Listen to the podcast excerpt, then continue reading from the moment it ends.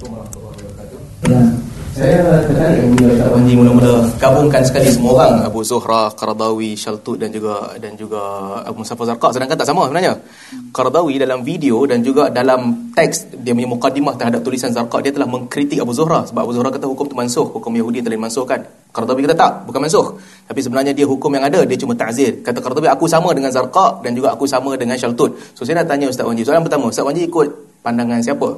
Zuhrah dan juga Mahmud Ibrahim ataupun Qaradawi Shaltut Zarqa. Tapi tadi satu kan, tak satu, berbeza.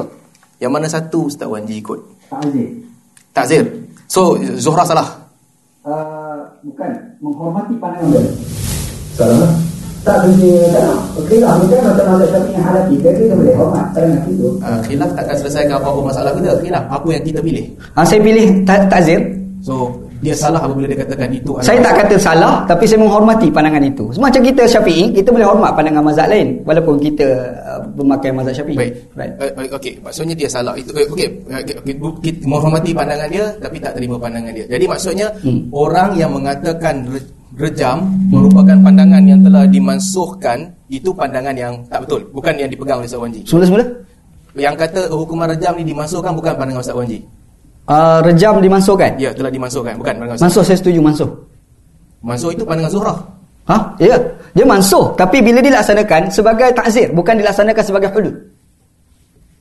Ha, dia mansuh tapi dilaksanakan hukuman yang dikatakan uh, takzir bukan mesti tidak mesti bukan mesti tidak ada dalam teks. Sebenarnya ini pandangan baru yang tak pernah siapa-siapa bagi. Tak ini yang dinyatakan oleh Imam Zurah. Apa tak. ni Mustafa Az-Zarqa? Mustafa Mustafa Zarqa tak kata dia mansuh. Dia kata mansuh itu salah, pandangan itu salah. Kau tengok dalam cek video Qaradawi dia sebut perkara yang sama. Pandangan Abu Zurah aku tegur dia, dia tak terima teguran aku. Dia salah, dia kata mansuh. Sebenarnya bukan mansuh. Hmm. Katalah dia takzir. So dia tu benda yang kontradik. Hmm. Tapi kalau kita baca dalam satu tulisan uh, Abdullah Al-Ghumari, dia ada tulis satu kitab. Hmm. Nama kitab dia Zauqul Halawah. Dia menyatakan mansuh tapi kalau dilaksanakan dikira sebagai takzir. Jadi apa yang dia pilih sebenarnya? Mansuh ke tak? Mansuh hukuman itu telah terbatal. Mansuh. Tapi kalau dilaksanakan walaupun terbatal dilaksanakan tak salah sebagai takzir.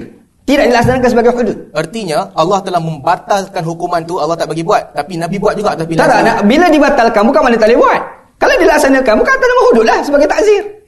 Okey. Ha. Soalan okey. Ha. Saya, saya tak boleh faham logik di situ. Dah dibatalkan tapi boleh buat balik. Nama dia lain. Nama ha, dia tak, tak, tak, tak, boleh bila mansuh bukan makna tak boleh buat. Kadang-kadang takzir ni bukan benda yang termaktub dalam teks. Hmm. Contoh hukum jalan raya bukan dalam teks pun. Tapi kalau kita laksanakan hukuman takzir boleh. Ini kan pula kalau pernah dilaksanakan dahulu. Kalau dilaksanakan tak salah lah. Okey. Soalan yang kedua, apa yang telah dibatal, apa yang sebenarnya takzir? Satu sebat seratus kali, yang kedua rejam. Soalannya, hmm. semua orang sepakat melaksanakan rejam. Sama ada Ali ataupun Omar ataupun semua sahabat sepakat. Mereka berbeza pandangan tentang sebat kena ataupun tak kalau dah kahwin. Sebab kalau muhsan kena sebat ataupun tak bersama dengan rejam. Sahabat sepakat kena rejam masuk apa yang disebutkan oleh Ibnu Qudamah saya sebutkan teks tadi sepakat. Mereka berbeza pandangan tentang uh, sebat kena atau tak bersama dengan rejam. Ali, Ubay dan Abdullah bin Mas'ud kata kena dua-dua. Tapi hmm. pandangan sahabat yang lain tak kena. Jadi semua mereka sepakat bahawa rejam tu ada. Yeah. yang bukan yang bukan sepakat tu adalah pada sebatan. Kena ataupun tidak. Termasuk empat-empat mazhab. Hmm. dan termasuk semua ulama sebelum zaman ni. Jadi hmm. bagaimana kita boleh membatalkan semua tu? Hmm apa yang telah dilakukan oleh para sahabat salah mereka terlepas pandang tapi sebenarnya yang takzir tu adalah rejam tetapi hmm. uh, sebab sebab itu adalah hudud sebab adalah hudud macam ya. mana kita boleh uh, ini satu pandangan baru belum bermula seribu tahun dahulu hmm, so bagaimana Setuju. mereka boleh mislist terlepas pandangan tu sehingga datang Abu Zurrah dan saya rasa tak pelik sebab uh, ulama ni ada ijtihad baru dan saya rasa Ustaz Salman Ali pun bersetuju bahawa ijtihad ni tidak pernah tertutup. Jadi kita boleh terima lah kalau ada ijtihad baru, tafadhal. Dan berdasar pada kaedah-kaedah yang, yang kuat lah. Baik. Soalan yang, okey. Saya masih tak boleh faham logik di situ. Okey, hmm. saya balik balik kepada soalan seterusnya. Hadis-hadis berkaitan dengan rejam. Saya tak tahu di sebalik kritikan ni, Ustaz Wanji, pandangan Ustaz Wanji sendiri, dia berlaku selepas uh, turun ayat ayat uh, sebat rejam masih berlaku dilaksanakan oleh Rasulullah. Yeah. Baik. Saya nak balik kepada hadis Ma'iz tadi yang disebutkan Ustaz Wanji. Hadis Ma'iz yang Ustaz Wanji kritik kerana Abu Hurairah. Hmm. Saya bawakan satu saya pelik ada banyak sanad yang sahih. Tapi Ustaz Wanji abaikan sanad yang sahih tapi kritik sanad yang dhaif. Antaranya riwayat Bukhari Bukhari daripada Yahya bin Bukair daripada Lais daripada Uqail daripada Abu Salamah bin Abdurrahman bin Auf. Hmm. Ahad fuqaha sab'ah bukan Abu Salamah tadi. Abdul Abu Salamah bin Abdurrahman bin Auf daripada Abu Hurairah. Itu satu. Di mana kritik? Kenapa tak kritik sanad eh? yang kuat? Hadis Ma'iz yang Nabi tanya ahsanta. Kau dah kahwin ke belum? Kenapa tak kritik sanad yang kuat? Pergi ambil sanad yang lemah yang kritik. Tak, saya rasa uh, hadis kalau dia sahih, tidak bermakna uh, dia boleh jadikan sebagai hujah. Hadis sahih belum tentu boleh buat hujah. Saya rasa itu boleh terima hakikat. Contoh macam Imam Malik rahmatullah alaih. Ada hadis yang cerita pasal puasa enam. Tapi dia sendiri memfatwakan puasa enam sebagai makruh. Jadi hadis sahih belum tentu lagi dibuat hujah. Okey, satu. Yang kedua, dia kadang-kadang dia melibatkan kepada qat'i dilalah ataupun qat'i uh, zanni itu dilalah. Sekarang bila kita ada ada hadis sahih tapi dia tak boleh kata sebagai qat'i itu dilalah. Dia boleh dikatakan sebagai zanni ad-dilalah. Hudud dia mesti berasaskan kepada qat'i itu dilalah. Dia tidak boleh melalui zanni ad-dilalah. Saya setuju. Cuma soalan saya, kenapa tak ambil hadis yang kuat lalu pertikaikan hadis tu tapi ambil hadis yang lemah dan pertikaikan hadis lemah seolah tak ada hadis kuat. Tak, masalah saya bawa ni riwayat yang yang yang yang sahih ni mengikut pandangan contoh macam uh, apa saya bawa uh, dekat, saya dah bentang tadi tak keluar kat sini. Hadis-hadis yang saya bawa ni dikira sebagai sahih. Tetapi ulama dalam menentukan perawi yang bernama Muhammad bin Amr itu khilaf. Ada ulama kata sahih, ada ulama tak, kata sahih. Kalau enam orang dalam bilik ni kata Salman Ali pakai baju hitam, seorang kata Salman Ali pakai baju biru, dan enam orang tu kuat. Kenapa nak ambil yang lemah kau lemah jadi Salman Ali bukan pakai baju hitam? Tak, masalah dia semua enam orang tu bermula pada satu. Tak, tak, tak, tak, bukan satu. Dia bermula daripada Laith bin Sa'ad, daripada Uqail, daripada Abu Salamah dan Sa'id bin Musayyib daripada Abu Hurairah. Ini hadis Ma'id bin Malik yang paling kuat. Boleh tunjuk ah sanad dia? Boleh buka tak? Boleh tengok. Masa setahun. Stop. Hadis Ma'iz kan? Hadis Ma'iz. Yang Nabi tanya, Ahsanta, kau dah kahwin ke belum? Dan juga Nabi tanya, Abika Junun. Hmm. Okey.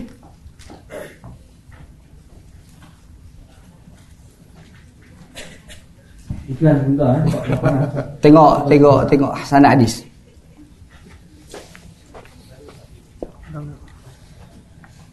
Eh, lepas mana letak dia? Tunjuk dia bukan lah. Saya nak. Dia tunjuk pun. Presentation saya tadi. Oh, okey okey. Eh, bukan letak lah. Oh. bukan lah tunjuk dia. Bukan.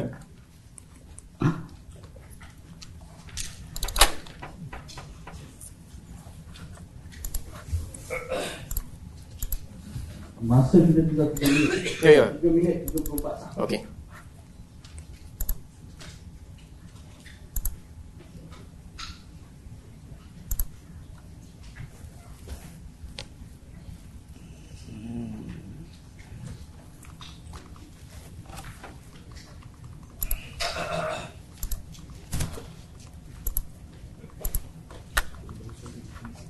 Baik, ini bukan sepenuhnya hadis Ma'iz, ini sekadar yang ada di dalamnya lafaz abika junun ahsanta. Lihat sanad yang di bawah daripada Ahmad dan Bukhari daripada Yahya bin Bukair, Hajjaj, Laith, Uqail, Ibn Shihab, Abu Salamah dan Sa'id bin Musayyib dan Abu Hurairah. Di mana kelemahan dia? Saya tak nampak. Macam mana Jas? Okey, daripada Laith, Uqail, Ibn Shihab, Sa'id bin Musayyib, Abu Hurairah. Hmm. Di mana kelemahan dia? Kenapa pilih hadis lemah dan kritik sedangkan tinggal yang kuat? Okey, kalau kita tengok pada semua hadis yang melibatkan Abu Hurairah, kadang-kadang Abu Khari riwayat pun ada. Dan kita tak nafikan hadis tu sahih kadang-kadang. Dalam beberapa part eh. Yang saya bawa tadi pun, uh, ulama kata yang ada yang kata yang kata, uh, katakan sebagai sahih. Tapi beberapa orang perawi itu, macam contoh hadis uh, Ikrimah, Maula Ibn Abbas. Jangan, jangan bawa hadis yang tak ada. Dah tak, sekarang saya nak cerita ni lah macam ni kita nak faham konsep tu kan. Kadang-kadang hadis tu dia memang datang daripada perawi yang dikatakan sebagai sahih menurut Al-Imam Al-Bukhari. Tetapi dalam perawi lain, dalam orang lain, dia mengkritik orang tersebut. Jadi isu dia sekarang Soalan saya, hadis yang lemah tu saya setuju. Tapi kalau nak tak, kritik, hadis yang saya bawa ni ada ulama mengatakan sahih. Tetapi Tak, perawi soalannya itu sekarang, tak ini hadis yang paling kuat, kenapa tak dikritik? Pergi kritik hadis lemah. Dah lah, hadis ni kalau sahih pun dia bukan qat'iyah tu dilalah, dia sunni dilalah. Sumpalah hadis saya bawa Tak, tadi. demikian juga dengan hadis Ali. Apabila dikatakan kelemahan pada Salamah bin Kuhail. Sedangkan hadis Ali Betul, daripada dia- dia- Syabi. dia dia tahu. diriwayatkan oleh Qatadah, Salamah, Alqamah, Abu Juhaifah, Ismail bin Abi Khalid, Abu Husain Al-Asadi, Mujahid. Tujuh orang riwayat. Ustaz Wanji kutip seorang Salamah yang juga siqah. Ya. Semata-mata kerana dia siqah. Ya. Kerana semata-mata kerana dia syiah. Tapi hadis yang sama, tujuh orang riwayat. Ya, dia, Hadis dia, dibantah. dia, kalau tujuh orang riwayat sekalipun, tiba-tiba ada ulama yang kata kita ahli bid'ah. Kita tak boleh ambil dia. No, no, no. Apa masalah kalau dia kita salah seorang, tersebut? Dia salah seorang daripada tujuh. Ada enam orang siqat bersama dengan dia. Ya. Saya, saya tak nafikan. Sebab kalau kita tengok oh, uh, rijal berkenaan dengan apa ni uh, Salam bin Kuhail, Syiah, tapi ada orang kata dia siqah. Imam Bukhari pun pakai. Tapi saya tak nafikan. Tadi saya dah bawa macam mana uh, Al-Kifayah, apa ni Al-Imam dalam Al-Kifayah dia menyatakan ada empat pandangan ulama yang me- melihat berkenaan dengan perawi seorang Syiah. Antara pandangan mengatakan kalau sekira pandangan yang mengukuhkan pandangan Syiah itu bukan isu itu bukan isu. Hadis ini diriwayatkan daripada Sya'bi oleh tujuh orang Ya, kalau tujuh orang sekalipun, Sekejap, sekejap. tapi datang daripada seorang perawi No, Syiah. tak bukan bukan seorang. Daripada Sya'bi dia salah seorang daripada tujuh. Saya tak faham soalan saya Ha. Dan daripada Salamah bin Kuhail kan? Bukan bukan daripada Sya'bi tujuh termasuk Salamah bin Kuhail. Dia salah seorang daripada tujuh. Selain daripada Qatadah, Alqamah, Abu Juhaifa, Ismail, Abu Husain dan Mujalid. Dia salah seorang daripada tujuh tu. Semua mereka daripada Sya'bi. Saya jumpa riwayat, saya tak jumpa riwayat yang disebut tadi. Sebab tu kena nak tengok hadis tu. Kita boleh cek semua. Hadis ni sangat masyhur, bukan saja Sya'bi, diriwayatkan daripada Abdul Rahman bin Abdullah bin Mas- Mas'ud, diriwayatkan daripada juga daripada Abdul Rahman bin Ab- Abdul Abdul Rahman bin Ibn Abi Ibn Abi Tapi. Ali bin Abi Talib itu dia melaksanakan dua kan? Dia Ya. bukan semata-mata hukuman rejam tapi di, di awal tu dikenakan hukuman sebatan baru datangkan hukuman rejam. Soalan saya ada berbelas-belas orang riwayat daripada Ali, Ya. tujuh orang daripada Sya'bi sahaja. Salah seorang adalah Salamah bin Kuhail. Ustaz pejamkan mata batalkan Tak, kita tak nafikan. Saya men- saya dah nyatakan tadi bahawasanya memang ada ulama mengaku ke, ke, ke, ke, dia sebagai siqah. Tetapi tetapi kalau dia sahih sekalipun, dia tidak dijadikan sebagai qat'iyah tu dia lah untuk dijadikan sebagai hudud. Sebab dia buat dua tadi kat situ. Kita tak nafikan. dia buat dua, Omar buat satu, sepakat mereka buat rejam, Omar rejam. tak, Omar ada masalah riwayat. Saya tak sempat bentang tadi. Okey, sa- saya boleh cek juga riwayat Omar. Eh, Ustaz buat permainan perkara yang sama. Kita boleh cek kemudian dalam bab tu. Tarik nafas. Okey. Okey, tarik nafas eh. Jom. Sesi pertama ni kita bersyukur lah Masih belum ada eh, Urat tegang kan Urat tegang di leher ni Jaga lubik ni naik eh Tapi tak apa Sabar Kita terus pada Sekarang Ustaz Wanji Giliran Ustaz Wanji pula uh, Grill Salman Silakan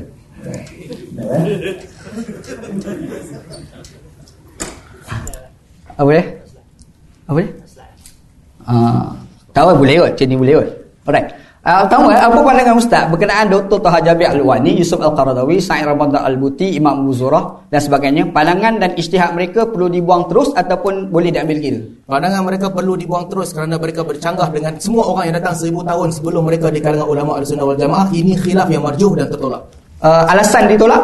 Alasan tertolak kerana kalaulah ia satu benda yang berlaku keseluruhan ulama sebelum mereka semua katakan dia adalah sebahagian daripada syariat dan semua sahabat Omar sangat bertegas dia adalah sebahagian daripada syariat. Kalaulah memakai kaedah Hanafi tak boleh berhubung dua tak boleh berhubung dua hukuman maka yang layak bagi orang yang berzina selepas kahwin adalah muhsan. Uh, muhsan yang layak bagi mereka adalah mereka dikenakan hukuman rajam. Kerana itu disepakati oleh semua orang.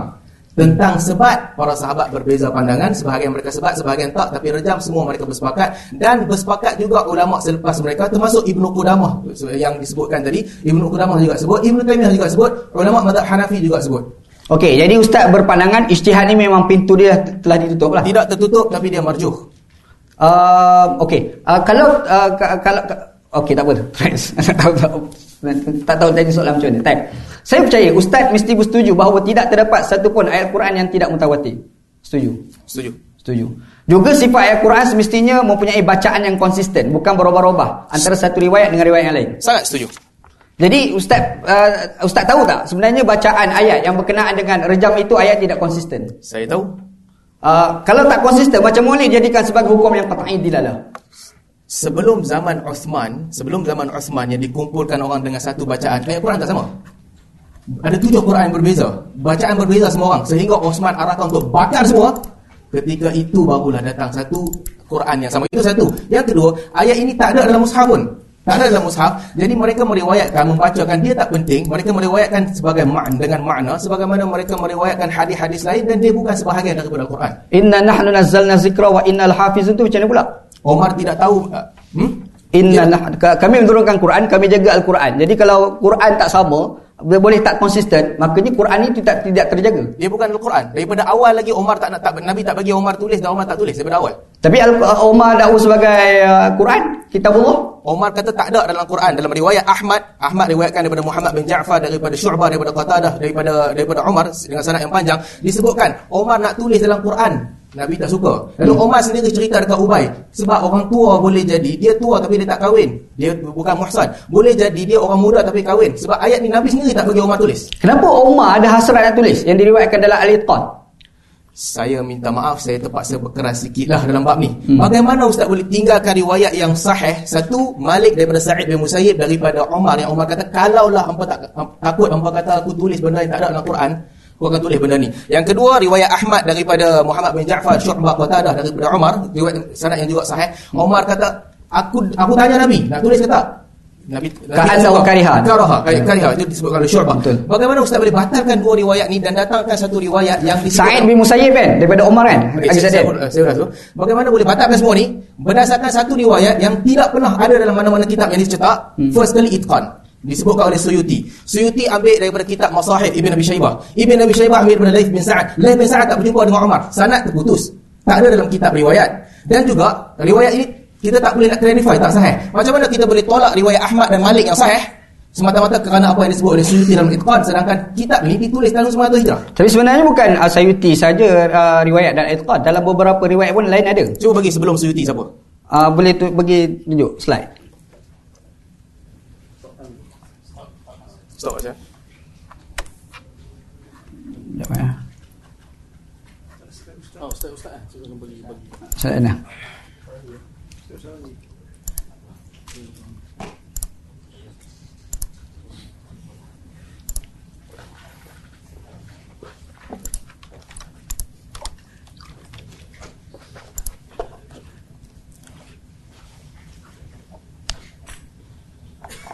Sekejap ya. Asah tilawah.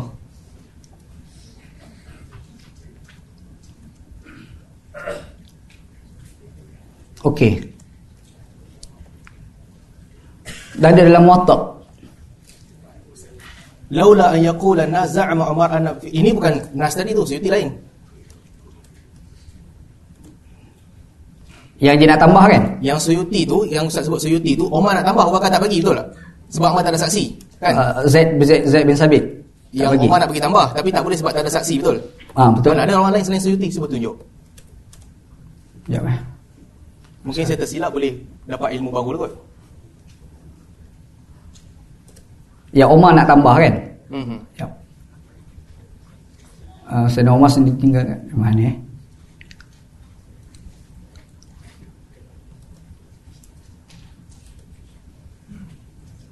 Oh, lambat pula eh. Stop masa dulu. Alright, alright. Tengok, saya tengok dulu. Kita boleh ah. Banyak kan. Yang ci- apa yang uh, Omar nak uh, nak tambah. Mhm. Lepas tu tidak diizinkan Mhm. oleh Zaid bin Sabit kan? Ya, kerana sebab tak ada saksi. Riwayat itu Suyuti kata dia ambil daripada Ibn Abi Shaybah Kitabul Masahif daripada Laith bin Sa'ad dan tak jumpa Umar. Saya tak tahu kalau ada sanad lain. Tapi saya tak jumpa. Nah ni. Al-Mustadrak. Musnad Ahmad. Yang ni kan? Mhm. Ini yang saya sebut tadi tu. Ka'annahu kariha. Ah, Sufyan As-Sawri ni. ini Bukan? tadi kan Ustaz bawa ayat tu. Cuba balik yang Ustaz bawa daripada Suyuti tu. Sayuti. Ah, sudah. Dia pasal banyak tu. Eh, kalau ikut step tu kita boleh susun.